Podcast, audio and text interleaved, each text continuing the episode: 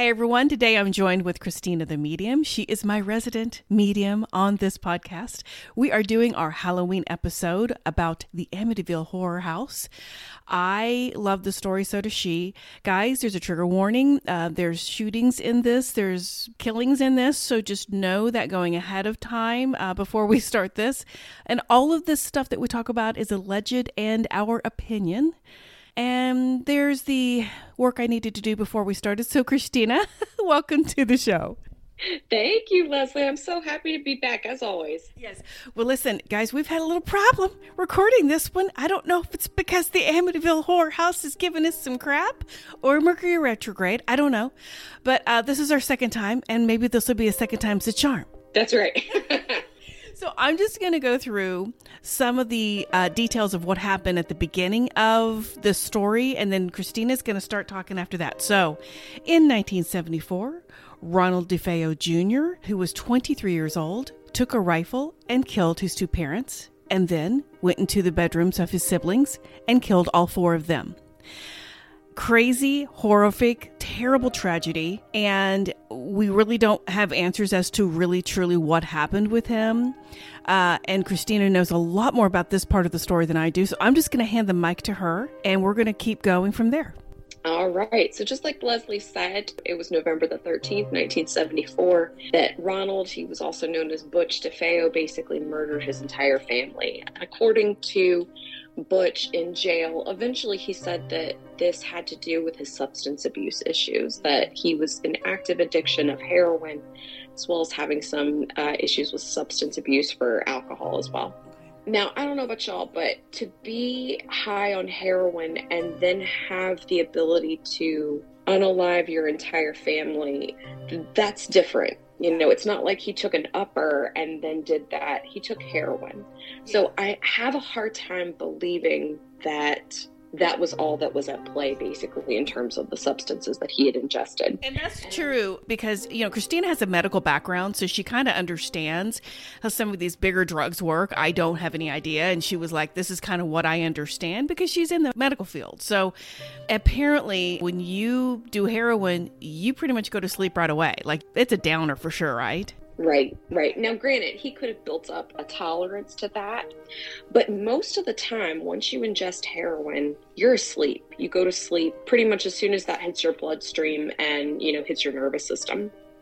So maybe he had, you know, built up a tolerance. Right. Maybe he had also ingested some sort of upper at the same time. I'm not sure, honestly, but something else was at play there that allowed that to take place.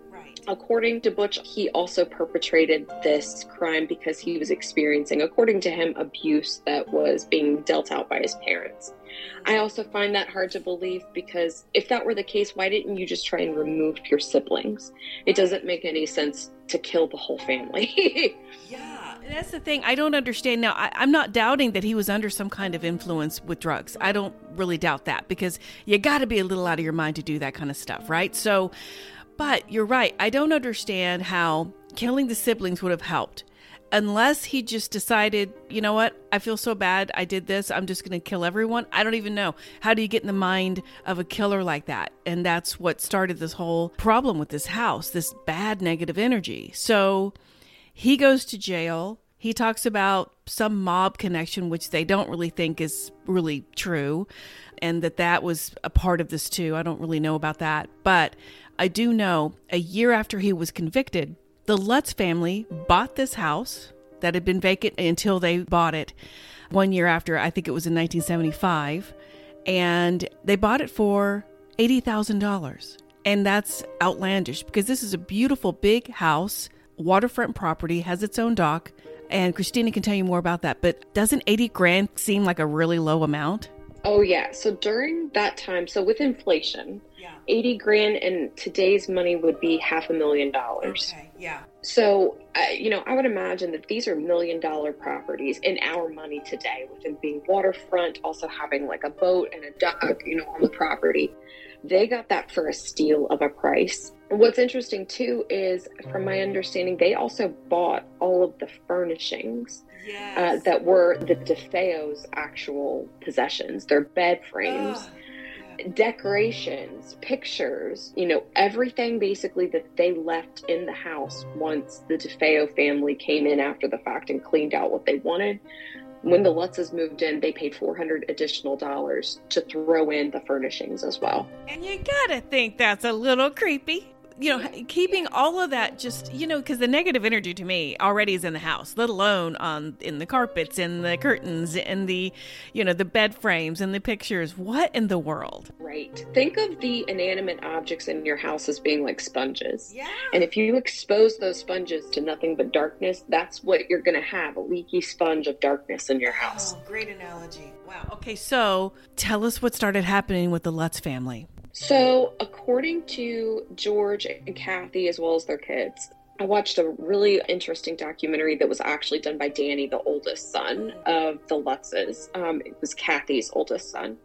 And he said that he absolutely remembers from the jump pulling up into the front driveway of Amityville and their parents, once they parked the car, Kathy and George turning around to the kids and saying, Hey, we got something to tell you. And they're just the now entire- telling them. It's like, what? Yeah, the entire family that lived here before you was murdered. And he said, I remember this because I didn't know what murdered meant. Oh Yes. So my guess is they knew, okay, these kids are going to start going to school in Amityville. The kids in Amityville are going to be like, you're living in a murder house. Right. so they had to tell them, you know? Yeah. So they pull up. Shortly thereafter, Danny remembers seeing one of their local Catholic priests coming and actually doing a blessing of the house.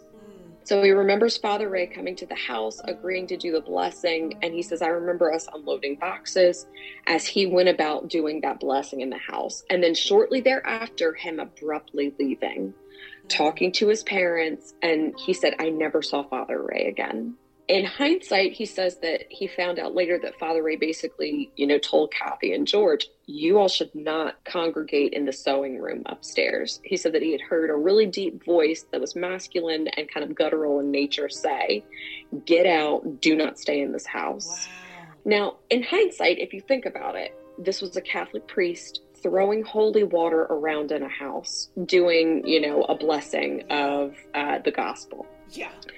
This could have been a spirit that did not like that symbology and that was not for the Catholic Church. So just because it basically, you know, growled at a Catholic priest, it doesn't mean that that was a demon that was in that space. Right. Just means that that uh, religious iconography angered that spirit in some way. Yeah you know, just like we said before, there's just so much negative energy there, and negative begets negative energy. It all begets itself. And negative energy doesn't have to be a demon. It doesn't have to be some kind of, you know, monster. It's just bad energy. And maybe they enjoy it. Maybe they want that bad energy for themselves. And anything trying to get rid of it, it's going to fight for itself, right? Right. Right. I think that it's very interesting, you know, just because something is scary or something desecrates some sort of religious iconography, it just doesn't mean that that is evil. It just means that it's a little bit more complex. So, I agree. Moving forward, Kathy starts noticing that she feels so peaceful and serene in the home that she doesn't want to leave it ever. She doesn't want to go on her errands. She doesn't want to go grocery shopping. She said that it was even hard to do chores in the house because she just felt so peaceful there. She said within a week of moving in, Kathy felt her hand touched by an unseen hand. And then she started feeling cold spots popping up in the house. Hmm. So this also lends, you know, the thought process of everybody in this house had a different experience. So it really begs the question are houses haunted or are certain people haunted? Yes. Yes. George said that on one particular night when he and Kathy were being intimate with one another, that he watched Kathy's face morph into like a crone or that of an old hag. Oh yeah, yeah, that was in the movie too. yes. Yeah. He says that it took several hours for her face to go back to normal. Now this is known as transconfiguration. Basically, like a spirit can superimpose its face over yours. This happens to me during sessions and sometimes certain readings. So that's not uncommon for that to happen. Now, the children started to have their own experiences. Um, Missy, the daughter of the family, started reporting seeing what she called a pig.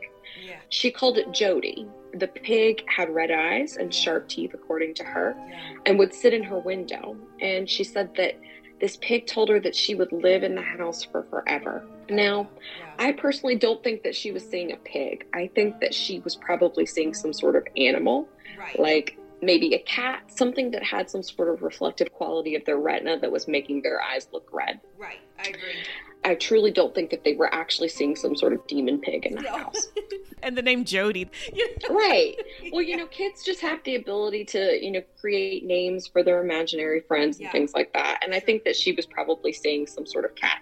Another thing about that story is there was a big fat cat that apparently was a pet of a next door neighbor that Ronald DeFeo called Pig. There it could go. have been the fat cat from next door that yeah. they were seeing. Yeah. Well, I like the fact that we're kind of debunking this because, hey, this is a Halloween episode. We want to be spooky and stuff, but we want to give all of the evidence and not just sensationalize everything because I do think there was a fair amount of that in this story. Exactly. Yeah. And that doesn't take away from the scariness of what happened. I think it's just, it's always good to go into these stories with a little bit of healthy skepticism. Put your healthy skeptical hat on anytime you go into something of the paranormal. Right. so that when valid information comes forward you can appreciate that just more you know? Yeah because i have no doubt that there were negative entities there you know energy frequencies that would be kind of hanging out at the house because it did have some negative things happen. Every mm-hmm. house probably has a little bit of negative and good things in their houses but the evilness at the beginning of this whole story with defeo the fact that he just killed his parent and they didn't hear anything, that still boggles my mind. And I don't understand that whole process. But so go back. So the youngest child seeing what she thinks is a scary, sharp toothed pig with red eyes. So keep going. So George at this point starts reporting that he can't get warm in the house, that he's constantly freezing, can't get warm to save his life. He also reports a story of seeing Kathy levitate above their bed at one point. Okay, that would be my no. yeah, now I would have been out at that yeah, point. I'm out. I'd have been like, okay, peace. But you know what's what's crazy though, Christina is, and you told me this. I didn't even know this. Christina's the one that told me this. George Lutz was into the occult. Now, being into the occult doesn't necessarily mean you're a devil worshiper, and Christina can explain that a little bit more because she knew about this and I did not know about this. So, what would that mean? Yes. So, George, according to actually Danny, the oldest son, as well as several other people that were directly involved with him, even in the most recent years prior to his death, all of those folks reported George being a practicing occultist. And like Leslie said, occultism does not mean that you're into devil worship, that you are a Satanist. And even if you are a Satanist, that's not what most mainstream people believe. It just means that you are into the secret study of hidden text. Occult just means that that is hidden. Okay. So according to many people that were in his social circle, George was into transcendental meditation during that time. Kathy was also into yoga. She had turned the sewing room into a yoga room during that time. I had also heard from people that had direct connection with George that he was actually into telekinesis and actually was very good at it. Oh, really? There was a okay. yeah, there was yeah. one of his friends that actually reported seeing him levitate a wrench from one end of the garage to another. Oh my god. Um, yeah, and Danny actually said that he observed him levitating this wrench at one point Well, you know, and like I said, the mind is a powerful thing, guys. But also, you know, that sewing room that the priest said, "Oh, you know, get out, don't live in this house.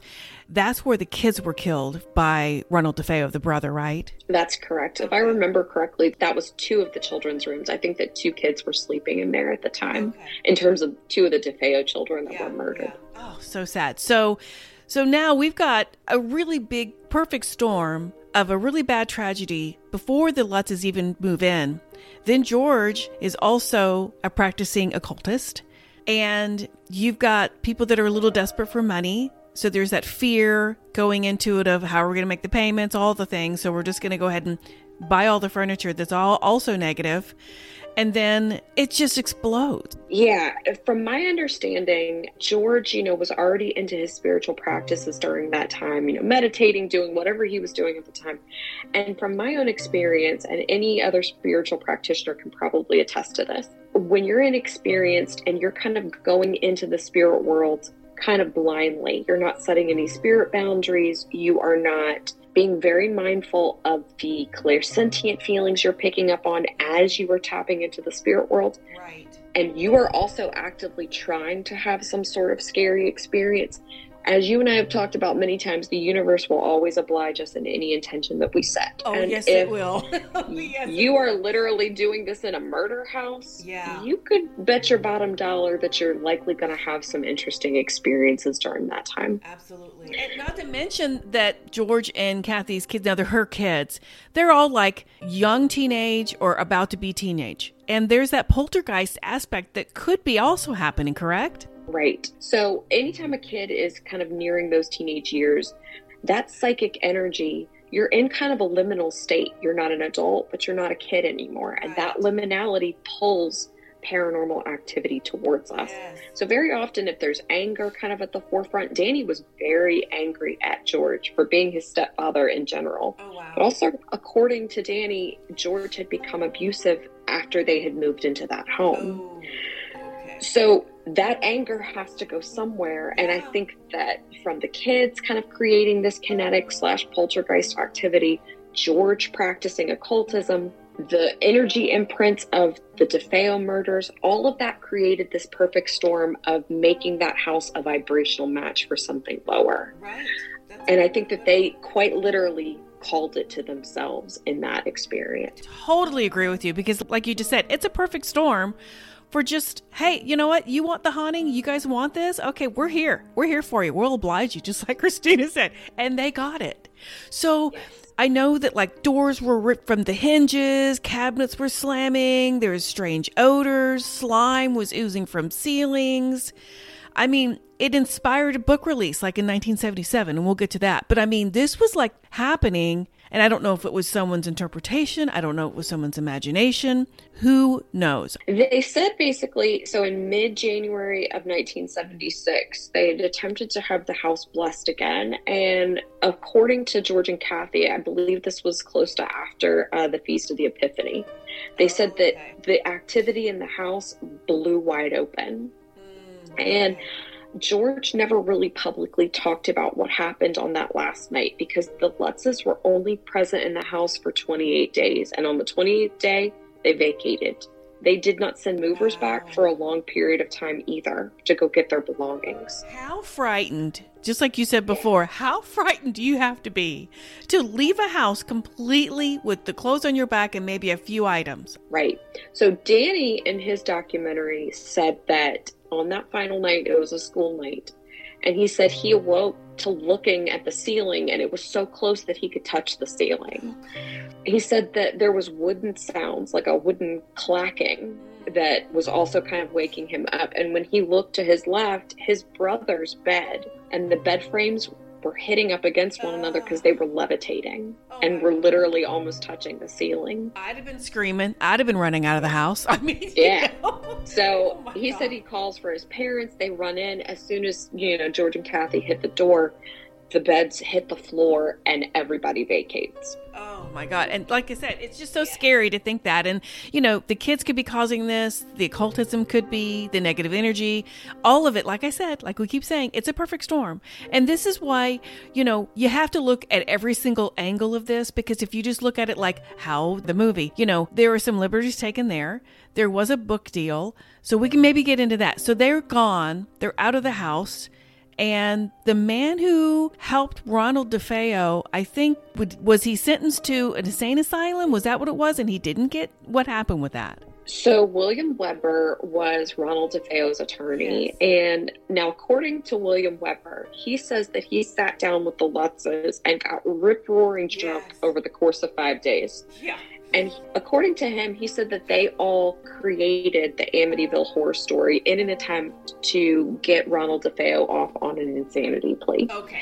Okay. He said basically that he had struck a deal with the Lutzes and said, you know, if the family that moves in after we put this plea out, basically that he's insane, if they corroborate the spirit activity that he's claiming, Right. then we could get him off. We could get him acquitted. Wow.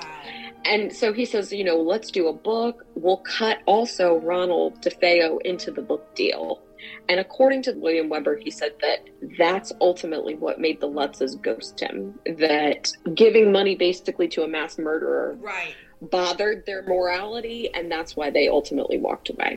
Okay. I personally don't think that that happened because the timeline doesn't jive. You know, the murders happened in 74. The Lutzes didn't move until almost a year after Ronald DeFeo had been convicted. right. So it doesn't make any sense. They would have to know each other prior to that and have to have been in cahoots for an entire year, basically. Now, George did get paid $200,000 for his book deal. That is the equivalent of $1.1 million in today's money. Mm. Now, people that go on like My Ghost Adventure and sell their the rights to their story, they usually get paid two, three, at the most five hundred dollars, and they can do whatever they want in perpetuity to their story after the fact. Right. So they got paid the most that anyone has ever been paid for a ghost story, basically. Okay. So it was in George's best interest to embellish that oh, story. sure. And Oh yeah. Danny absolutely corroborated that. He said half of the stuff in that book absolutely did not happen, but a lot of it did. So Danny ended up leaving after they vacated that house. Danny, at 15 years old, asked his mother to go move out of the house and live on his own. And according to him, his mother said yes and let him go. Wow. 15 years old. Wow. Yeah, you got to be really scared to be 15 years old and go live in the deserts of Arizona and be homeless by yourself and be cool with that. Oh, Okay. Yeah. Well, you know, after what he'd been through, I kind of get it, but I still don't understand how Kathy could have let her own son at 15 just leave. You know, I I would have thought she'd have tried to help him, but maybe they were all just a little insane after all this happened. I don't know. Right, I don't know. Now, as you know, like the Warrens, Ed and Lorraine Warren Yes. were brought in during that time when the house was being vacated um, after the fact. And that was a can of worms in and of itself. Well, and Ed and Lorraine Warren, they were known paranormal investigators, and they were kind of new on the scene as far as um, in America or anywhere else. This was kind of a new thing where people would go into houses and investigate, and it was a big deal. And they kind of pioneered this thought to do these things, right? Right. Ed was a self proclaimed demonologist that was the only demonologist that was recognized by the Catholic Church, um, at least in terms of being self proclaimed. Now, Lorraine was a practicing Catholic and she was also a medium. okay. And I have a very different viewpoint of these two folks. Now, again, this is all alleged. Right. Um, I don't want anybody from the, the Warrens family coming for us, but I have a very different viewpoint of them now than I did even 10 years ago yeah, I agree. Looking into how they handled the Amityville house. Within, you know, a half hour of being inside the house and doing their investigation, Ed proclaims a legion of demons has flown through his body. And according to Lorraine, she says that she's never felt closer to hell than when she was in the Amityville house. Now, being a paranormal investigator myself, that is irresponsible investigation, agree. in my opinion. Yeah. You can't know what is in a house in half an hour, much less a day. Yeah. So to proclaim this proclamation of fear to a family that's already terrified is irresponsible, in my opinion. Yeah, I agree. Much less the fact that there is no hell or demons in the way that the church proclaims them to be. So, Exactly. again, this just drummed up that circle of fear and perpetuated that. Now, we probably also know the story of the Amityville ghost boy with the picture that's circulating on the internet. If you search that right now, a picture of a boy with glowing white eyes will pop up on the internet that's peeking out of a doorway in Amityville. And Lorraine had a state of the art night vision camera that basically was a rapid fire picture taker that they had set up in every nook and cranny of that house. Now, this is something very common that happens today in paranormal investigation shows. You will catch cast and crew in the background all the time in stuff that they take pictures of, and sometimes they will still even claim that that's a ghost apparition when it's absolutely not. exactly. They had a, a crew member named Paul Bartz that was absolutely that little ghost boy, I believe. Um, I think that he was probably coming out of that door in that moment. I think he was probably down on his hands and knees to try and see if he could peek out without tripping that camera. Yeah. And I think that that camera tripped anyway and it caught his picture. Because when you look at his picture compared to that actual photo throughout the investigation, he matches that description. Oh wow. Okay. Yes, absolutely. So I think that again, There was a news crew that was also following the Warrens around. It was in the Warrens' best interest to create something sensational yes. while they were there. Yes this was something new. And also, they were both pretty Catholic, like they were both very religious. And that's, I think, what the whole demon angle that she kind of took. And, you know, maybe in her own reality, she felt like the house was some kind of evil. I don't know. Maybe she really thought that. But, you know, I don't want to discount that either. Her, you know, we make up our own realities, we create them. But you're right. I think it's irresponsible just to blurt it out when you have truly no idea. And now it's in your best interest to um, hype up what you do so that you can get attention for what you do. Right, right. I just think that just from feeling into that a little bit more, and again, guys, like I 10 years ago, if you had asked me about Ed and Lorraine Warren, I would have said, Oh my gosh, I love them. They're amazing. This is the work that they've done. Now, knowing what I know and yeah. looking at it from a different perspective, wow, the amount of fear that they created just from their investigation. Absolutely. And my thing is, too, this house, the actual address used to be 112 Ocean Avenue. Now it is 108 Ocean Avenue. They had to change it because there were so many tourists trying to take pictures and stand outside. And from what I understand as well, every single person that has occupied that house since has had no problems whatsoever. That's correct. That's correct. So it really lends credibility to the thought process. Are houses haunted or are certain people haunted? Yes because it seems to be when certain people move out of spaces, when certain people surrender haunted objects, the activity stops because that energetic cord is severed. I agree. It's exclusive to those people. Yeah. And and you're right though. I think that it's it's just such a really good way to put it because some people are like, "Oh, the house is haunted," or "Well, it can't be haunted because it's a new house or whatever." Well, of course, you look at the land and all that. But I do believe people can be haunted. I do think negative energies, good energies, um, it doesn't really matter. It's it's really that person's point of view, what they're carrying around with them, and you're gonna get the reality that you create. And they all had something negative attached to them, whether it's Ronald DeFeo and his family, or the Lutzes with George practicing the occult. Kathy, who not necessarily had any issues with the house, but George had some issues with her. And then the kids, you know, they were all at that age where, just like you, when you were growing up, Christina, you said you had poltergeist activity when you were in your teens, you know, because you have abilities, obviously. But I think that it, it might be kind of more of a norm than people think. Right. Right. I still remember there's a story about George Lutz um, just in the years prior to his death. If anybody follows Greg and Dana Newkirk, one of their best friends is Jason Gowan. He's been featured in their most recent documentary, The Unbinding, as well as Hellier Seasons 1 and 2. Very reputable in the spiritual community. He was very close to George in the years prior to his death. And he said, I watched him literally start glowing green, and I could see it with my physical eyes. And it bothered Jason so much so that he drove 12 hours home in the middle of the night because oh he could God. not process what he had just watched. Wow. Okay. Christine and I have talked about this. I don't, I don't know if I'll keep this in, but you know, my mom told me, or at least I got the impression that we are all portals as well. Like just our human existence, our human spirit we're portals for spirit to come and go, right? Because they find us. We're like a beacon.